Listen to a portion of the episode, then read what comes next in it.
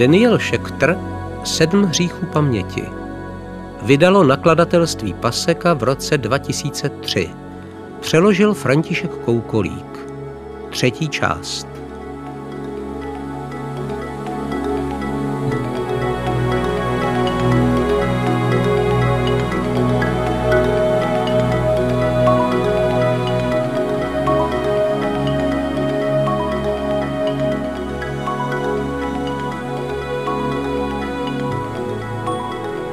Jednom ledovém únorovém dni roku 1999 se zasedací místnost v 19. poschodí manhattanského mrakodrapu zaplnila 17 lidmi. Sešli se zde, aby zápolili o titul, který mimo tuto místnost znalo jen málo lidí. O titul národního paměťového šampiona – Vítěz americké soutěže pojede na světovou paměťovou soutěž, která proběhne o několik měsíců později v Londýně. Úkolem účastníků soutěže bylo naučit se z paměti tisíce čísel a slov, dlouhé řady jmen a sestavy tváří, dlouhé básně a nová uspořádání karetních balíčků. Vítězka tohoto klání paměťových virtuózů, 27-letá sekretářka Taliana Kuliová, se opírala o klasickou techniku vědomého kódování informací do paměti. Vytvářela si zrakové představy, příběhy a asociace, které spojovaly nové informace s tím, co už znala.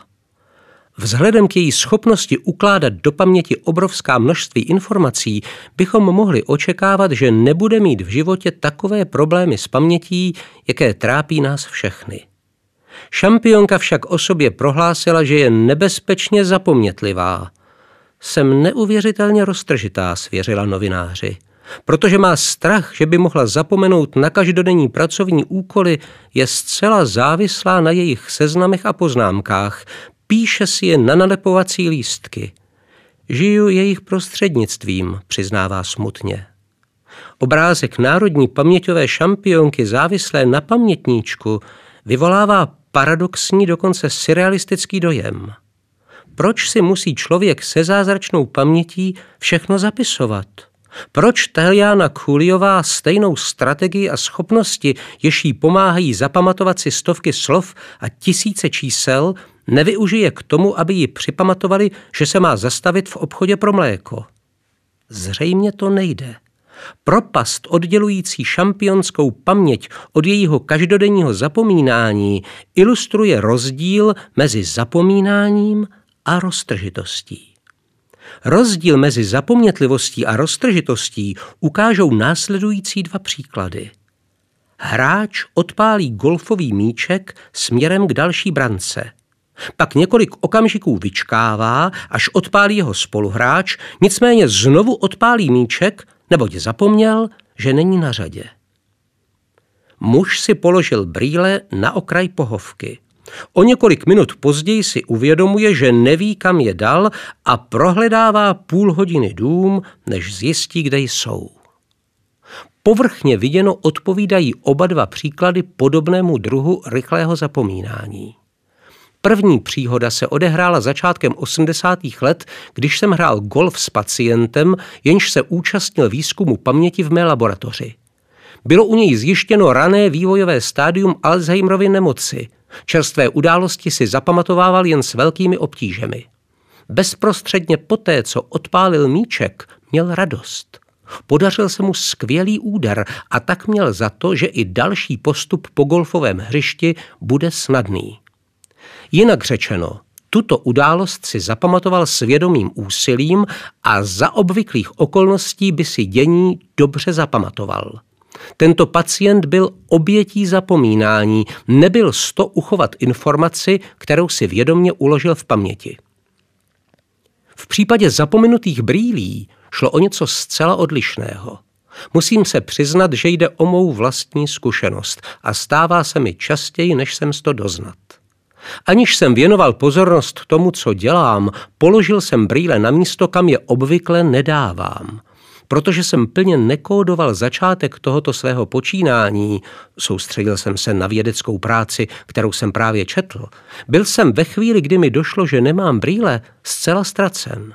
Když jsem je pak nakonec našel na pohovce, ne a ne si vybavit, že jsem je tam vůbec dával. Na rozdíl od golfové zkušenosti pacienta s Alzheimerovou nemocí nejde v tomto případě o zapomínání. Informaci, kam dávám brýle, jsem správně nezakódoval, neměl jsem tedy žádnou naději, že bych si je mohl vybavit.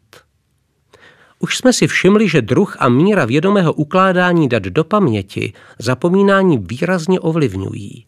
Jestliže tento druh kódování začne zcela selhávat, začneme dozrávat pro nepříjemné paměťové poruchy podmíněné roztržitostí, které někdy vypadají jako stálá součást každodennosti. Jednou z cest blokujících vědomé ukládání informací do paměti je dělení pozornosti v době, kdy získáváme nové informace. V pracích, které se zabývají dělením pozornosti, dostávají pokusné osoby k zapamatování množinu cílových materiálů, seznamy slov, příběh, série obrázků a ve stejné době se na nich vyžaduje, aby splnili další úkol, jenž odvádí jejich pozornost od materiálu, který si mají zapamatovat. Mohou být například požádáni, aby sledovali sérii následných tónů a odpověděli, jakmile uslyší tón vysoký nebo nízký. Jestliže se lidé učí slovům s rozdělenou pozorností, pamatují si je v porovnání s učením za plné pozornosti krajně špatně. Badatelé v oboru paměti zjistili, že je užitečné rozlišovat dva způsoby, jimž si zapamatováváme nabité zkušenosti. Vzpomínání a pocit, že informaci známe, pocit povědomosti. Vzpomínání je stav, v jehož průběhu vyvoláváme do vědomí přesné podrobnosti nějaké události.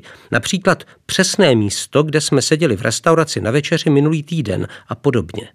Obeznámenost je jednodušší pocit. Víme, že se v minulosti něco dělo, aniž si lámeme hlavu přílišnými podrobnostmi. Například v restauraci jste si mohli povšimnout, že u sousedního stolu sedí někdo, s kým jste se už někdy zcela jistě setkali. Laboratorní výzkumy ukazují, že dělení pozornosti v průběhu ukládání informací do pamětí má na vzpomínání drasticky záporný vliv, zatímco obeznámenost neovlivňuje. Tento rozdíl vyplývá pravděpodobně ze skutečnosti, že rozdělení pozornosti blokuje vybudování těch znaků paměťového záznamu, které jsou nutné pro pozdější vzpomínání ale na druhé straně nebrání ukládání určitých zlomkových informací, které v nás později probouzejí pocit obeznámenosti. Nedostatečná pozornost v době ukládání informací do paměti může být zvlášť významným pramenem omylů podmíněných roztržitostí, jichž se dopouštějí starší lidé. Psychologové Fergus Craig a Larry Jacoby v řadě experimentů dokázali, že se stárnutí podobá druhu chronicky rozdělené pozornosti. Dokázali, že se paměťový výkon univerzitních studentů s rozdělenou pozorností podobá paměťovému výkonu lidí v sedmém a osmém decéniu života, kteří ukládání do paměti věnovali plnou pozornost. Badatelé zabývající se pamětí vědí z víc než 100 let starých průkopnických prací Hermana Ebbinghause, že opakování vylepšuje paměťový záznam toho, co se opakuje. Kromě toho je výsledkem většího počtu opakování rozložených v nějaké době často lepší vybavování než v případě nározového učení. Jestliže se tedy třeba chcete připravovat na test, jenž vás čeká za týden a stačíte projít studovanou látku desetkrát, je lepší rozložit si tato opakování na celý týden, než našprtat celou látku na jednou. Studenti často biflují na jednou velké objemy učiva bezprostředně před zkouškou, což sice může být výhodné pro krátkodobé zapamatování, ale opakování rozložená v čase mají lepší dlouhodobé výsledky. Automatické nebo povrchní zapisování informací do paměti může vést i k dalším omylům z roztržitosti. Jedním z nejzajímavějších je slepota vůči změně. V experimentech, které se tímto tématem zabývají, sledují pokusné osoby předměty nebo scény proměňující se v čase. Experimentátoři méně či více proměňují předváděné předměty nebo scény a zjišťují, zda lidé proměny postřehnou. Slepota vůči změně se definuje tam, kde lidé změnu nepostřehnou. Daniel Levin a Daniel Simons, psychologové a autoři jedněch z nejvynalézavějších experimentů v tomto směru, například promítli pokusným osobám záběr filmu s mladým světlovlasým mužem sedícím u stolu. Muž pak od stolu vstal a vyšel z místnosti. Scéna se poté přesunula mimo místnost a diváci sledovali mladého muže, jak telefonuje. Telefonujícím byl však jiný muž než ten, jenž seděl u stolu. Jeden od druhého se zcela zřetelně při bližším pohledu odlišoval, byť byli oba světlovlasí, mladí a brýlatí. Změnu postřehla jen třetina pozorovatelů. Levina a Simon se neuspokojilo, že ukázali slepotu vůči změnám ve filmových sekvencích. Zkusili je demonstrovat v podmínkách běžného života – Jeden z experimentátorů se v univerzitním kampusu začal vyptávat kolem jdoucích na směr cesty. Za rozhovoru mezi nimi prošli dva muži s dveřmi, za nimiž se skrýval druhý experimentátor. Za dveřmi si experimentátoři vyměnili místo, takže jakmile byly dveře o kus dál, stál před dotazovaným jiný muž než ten, který se před jednou nebo dvěma sekundami vyptával na směr cesty. Je pozoruhodné, že změnu postřehlo z 15 zkoumaných jen sedm. V následujících pokusech Simons ukázal dalším omezením pozornosti ve vztahu k předmětu ještě dramatičtější efekty. Představte si následující situaci. Pozorujete lidi hrající basketbal, skupinkou projde člověk převlečený za gorilu, přitom se nepřestává bušit do hrudníku – Určitě byste jej okamžitě zaregistrovali, není-liž pravda. Simons a psycholog Chris Chabris takovou scénu nafilmovali a pak promítli lidem a požádali je, aby sledovali pohyb míče a počet přihrávek v jednom týmu. Přibližně polovina pokusných osob gorilu vůbec nezaregistrovala. V dříve uvedených příkladech slepoty vůči změně, kdy lidé mohli věnovat pozornost tomu, čemu chtěli, vzniká slepota vůči změně proto, že si do paměti uloží prvky pozorované scény jen nesmírně povrchně. Zaznamenají klíčový prvek scény, konkrétních podrobností si příliš nevšimnou. Chceme-li parafrázovat Simonse a jeho spolupracovníky, zaznamenáme úspěšně změnu tehdy, jestliže vědomně ukládáme do paměti ty znaky, které odlišují původní předmět nebo osobu od jejich druhotné podoby. V pokusu s dveřmi si většinou toho, že před nimi stojí někdo jiný, nevšimli lidé středního věku a lidé starší. Studenti univerzitní změnu obvykle zaregistrovali – Starší jedinci mohli původního mladého experimentátora registrovat obecně co by univerzitního studenta, zatímco univerzitní studenti, pro něž byl tázající se experimentátor vrstevník, si jej vtiskli do paměti s podrobnostmi.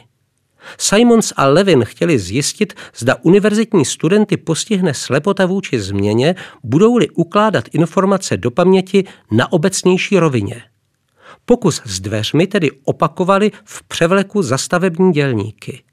V této podobě mohli univerzitní studenti informace ukládat do paměti v obecnější úrovni, být tedy slepotou vůči změně postiženi s vyšší pravděpodobností. Jak to dopadlo? Pouze čtyři z dvanácti studentů postřehli, že za dveřmi byl a na cestu se ptal jiný dělník. Z toho plyne, že důsledkem povrchního zápisu do paměti, který nejde za obecnou úroveň, je špatná výbavnost detailů pozorované scény a tedy i zvýšené riziko slepoty vůči změně. Slepota vůči změně se dá alespoň částečně přičíst stejným druhům automatických aktivit, jako když hledáme brýle, které máme na čele, a klíče, jež držíme v ruce.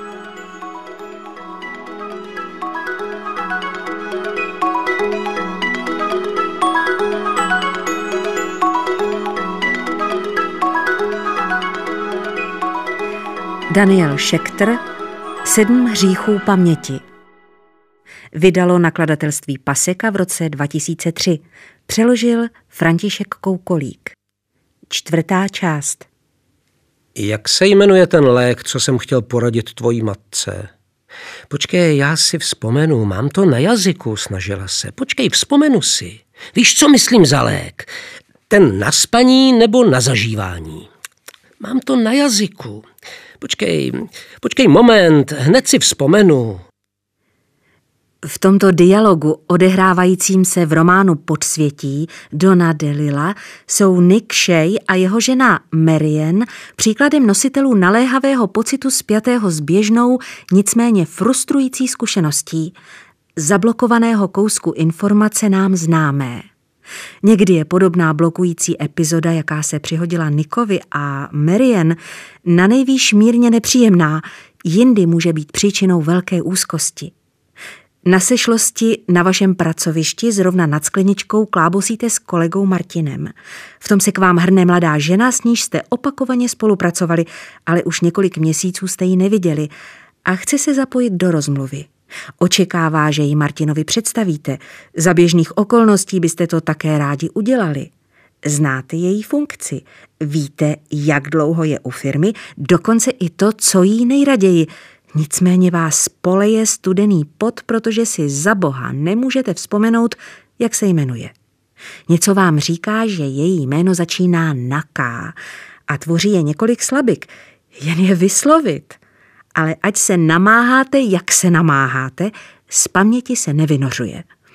Snažíte se vyhnout všeobecným rozpakům a bystře se snažíte kormidlovat situaci tak, aby se kolegové spíše představili vzájemně, než aby spoléhali na vás nevinně začnete, vy dva se jistě znáte, ne?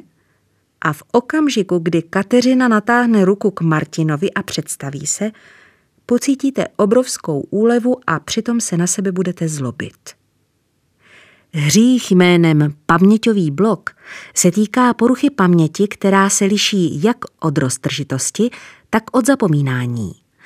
Na rozdíl od selhání paměti podmíněného roztržitostí bylo vzdorující slovo nebo jméno zakódováno i uloženo. Někdy je dokonce k mání i podnět, jenž by vedl k jeho vybavení. A na rozdíl od selhání paměti podmíněného zapomínáním, informace z paměti nezmizela, někdy v ní dřímá, zdánlivě připravená vytanout ve vědomí jen s trochou námahy. Přesto je ve chvíli, kdy ji potřebujeme, mimo dosah. Paměťový blok je obzvláště nepříjemný proto, že se ve chvíli, kdy nás postihne, zdá na výsost jasné, že bychom měli být sto vytvořit žádanou informaci. Tváří v tvář nezvratné skutečnosti toho však nejsme schopni. Blokování se nejčastěji objevuje u lidských jmen. V přehledech testujících paměťové poruchy v každodenním životě se blok jmen lidí, které známe, trvale objevuje na předních místech. Zablokovaná jména trápí zvláště starší lidi. Proč se nám blokují vlastní jména lidí? Na počátku odpovědi na tuto otázku je paradox, jemuž psychologové říkají paradox pekař-pekař. Dvěma skupinám pokusných osob byly současně ukázány obrázky mužských tváří, které neznali. První skupina uslyšela vlastní jména a přiřadila si je k dotyčným tvářím. Druhá skupina uslyšela povolání. Vtip je v tom, že jména i povolání znějí stejně. První skupině bylo například řečeno, že první tvář je pan pekař a druhá tvář pan hrnčíř, zatímco druhá skupina se dozvěděla, že první člověk pracuje co by pekař a druhý je vyučený hrnčíř. Později byly oběma skupinám ukázány tváře znovu a měli k nim přiřadit patřičné slovní označení. Lidé si vybavovali lépe povolání než vlastní jména. A to je podstata paradoxu pekař na začátku slova s velkým P a pekař s malým P na začátku slova. Proč si stejné slovo vybavujeme hůře, je jeho funkcí vlastní jméno, než když označuje povolání? Dnešní pohled na řešení paradoxu má kořeny v pozorování, které učinil před více než 150 lety John Stuart Mill. Jestliže vám sdělím, že se můj přítel jmenuje Jan Pekař, neříkám vám o něm skoro nic, kromě toho, že je nositelem poměrně běžného jména. Jestliže vám však řeknu, že můj přítel je pekař, sděluji s tím zároveň spoustu věcí, obecné povědomí o tom, jak a kde tráví většinu svých dnů, s čím v zaměstnání pracuje, co vyrábí. Obecné jméno pekař označující zaměstnání, vyvolává značný počet asociací a znalostí založených na předchozí zkušenosti s pekaři. Vlastní jméno pekař je po této stránce osamělé. Myšlenka, podle které nám vlastní jména dnes říkají jen málo o charakteristikách svých nositelů, pomáhá vysvětlit, proč je tak obtížné zapamatovat si nová jména lidí. Názorný experiment předvedli kognitivní psychologové Serge Brédár a Tim Valentine. Ukázali pokusným osobám obrázky postaviček z kreslených seriálů a komiksů, některé z nich pojmenované podle základních znaků postavy, Brumla, Sněhurka, Stydlín, jiné pojmenované libovolně, Aladín, Mary Poppins, Pinocchio. Obě skupiny jmen znali účastníci experimentu stejně dobře a přesto se bloky vyskytovaly častěji u libovolně zvolených men než u jmen popisných.